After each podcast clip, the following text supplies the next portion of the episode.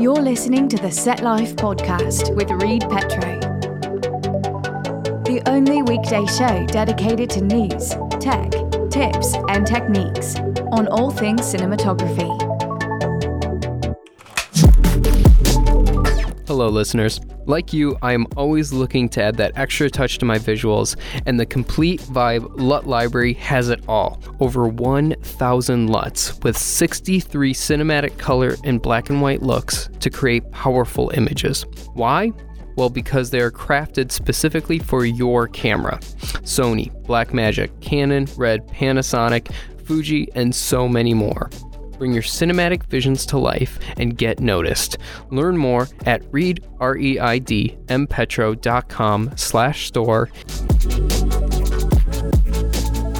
Hello, friends, and welcome to another episode of the Set Life Podcast. I'm reading today. We're talking about virtual cinematography and the future of filmmaking. So let's get right into it.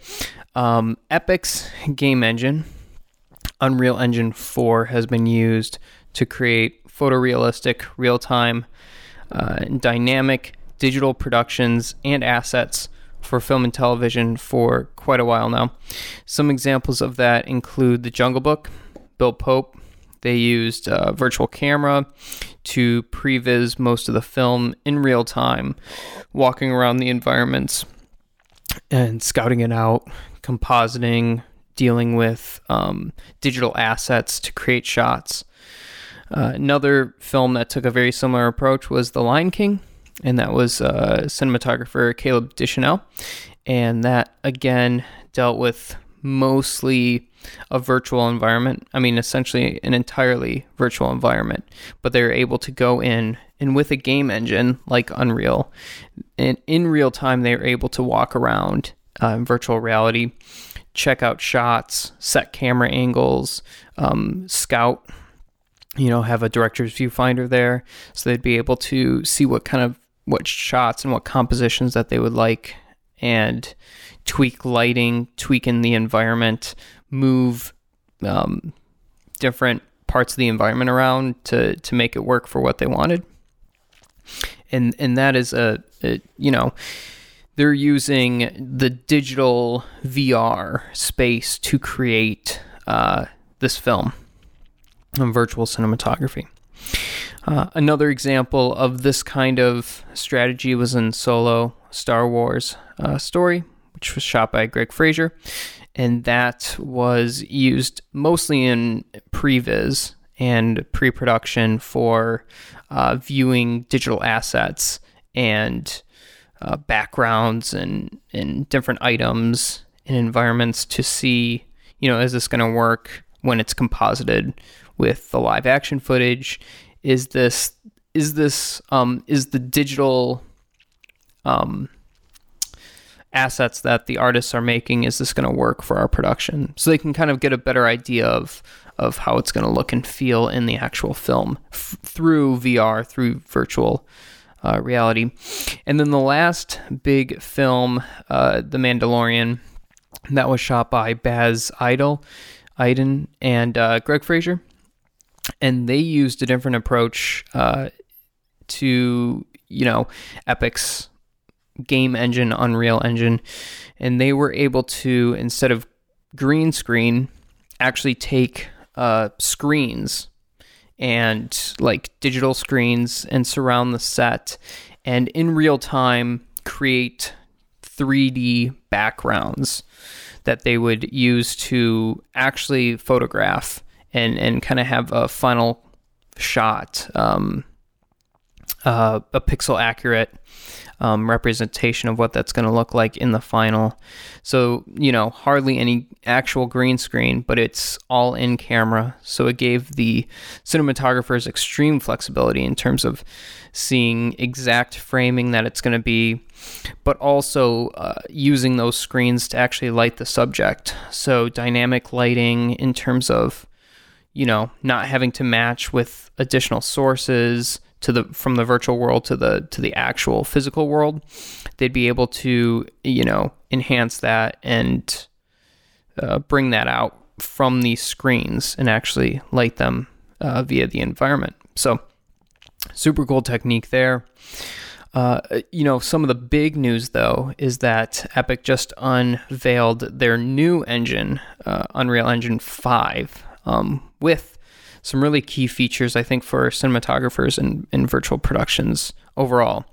One thing is that it does real time dynamic bounce lighting, which has been traditionally extremely uh, time consuming and CPU intensive for a computer to do um, any kind of bounce type lighting that's not baked in. And, and what we mean by baked in is that it's rendered pre um, pre the the real time uh, camera work or or shooting. The second thing is that you they're now implementing photorealistic objects, uh, scans, and textures with hundreds of billions of polygons in real time.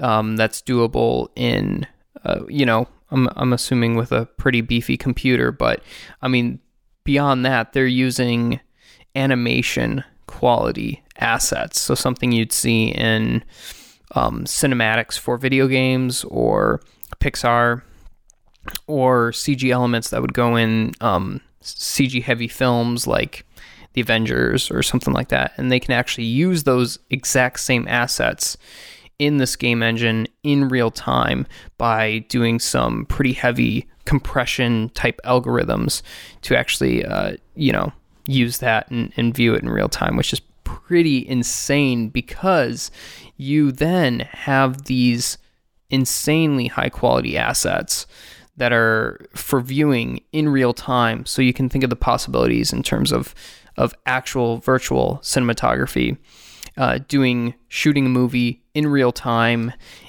in virtual space uh, is, is pretty awesome. So let's get into why this matters for us as cinematographers and filmmakers, right? So I think there are four things. First is that you can completely control the lighting.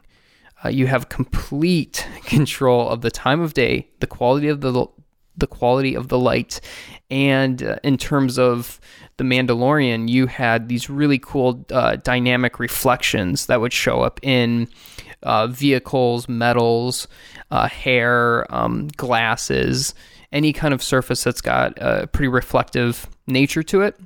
You actually get all of the virtual assets reflecting off of it. So that's not you don't have to do that. You know, with a green screen, you wouldn't get any of that. And that would be an entire process that VFX would go through to do that. But with something like The Mandalorian and having those 3D assets play in real time behind them on a screen, you get all those reflections in it. So that is incredibly awesome. And in terms of um, something like The Lion King that's completely virtual, then they would have obviously complete control of everything and the lighting and the time of day. And, and how cool is that to have something like a sunset or just the perfect light for 10 hours in a day or, or for a whole week if you wanted, right? Uh, just having that flexibility and that consistency and that control is just really, really cool um, for cinematographers. The next thing is that you would have complete control of composition. So that means that anything that's in the virtual space, you could move, you can manipulate, you could take out. Think of, uh, you know, the Mandalorian if they're if they're framing up a shot and they've got the close up and they're in this angle, but they just want, you know, there's a mountain peak in the background that's kind of sticking out weird. They could easily manipulate that peak to, you know, move it or move the entire environment and and just having that control over exactly what's in the frame. Uh, that's um, you know, it's just completely. It just opens up a lot of um control that you wouldn't have necessarily on a location shoot or that would take more time and, and energy to kind of create. Third thing is that you can change locations almost immediately, almost instantaneously. So you can think of, say, the Mandalorian again, right? So you come back to it. You could be shooting in a desert scene for the morning, and then come back to shoot a night interior uh, in the in the afternoon, right? So it's like crazy how you could shoot in almost any different situations, locations, um, changing up art in the foreground and then matching it with the background. And, and you can get you can be very efficient and, and quick with all that. And then the fourth thing I would say is kind of with the developments with the coronavirus is that it's it's perfect for smaller crews and it's uh, you're in a contained set. So if you think you know doing a completely virtual um, set, all it is is just uh, you and your collaborators in virtual reality in a room, right? And uh, you know if you're thinking of something like The Mandalorian, you're shooting almost the entire season in a studio with this kind of LED, you know, light screen uh, uh, setup and so it you're not on location as much and you don't need to be. And so this could be something that producers are going to, you know, heavily rely on for um, just san- uh, sanitation, right, and safety on set. And so having a contained set like uh, virtual shooting and, and something like they do in The Mandalorian is is might become more common with with uh, COVID nineteen. So that is it for today's. A lot of ranting, um, a lot of uh, um, overview of this. Uh, maybe I'll do a couple other uh, episodes that go into some more detail with this stuff, but I think that virtual cinematography is going to be a huge thing. Um, there are people like Matt Workman who are already doing this kind of stuff, and um, I think it's only going to get more. Um, it's going to get more prevalent as as time goes on and as technology with real time rendering only improves, right? The computers get faster and everything. So that is it for today's episode. Thank you so much for listening. If you enjoyed this, uh, be sure to share it with friends, anyone who you think um, might benefit from this. Uh, leaving a review or rating always helps on whatever platform that you're listening to. And again, Thank you so much. Stay safe, and I will talk to you in the next episode. Thanks for listening. Have questions? Email the Set Life Podcast at gmail.com. If you enjoyed the show, please rate, review, and subscribe wherever you get this podcast.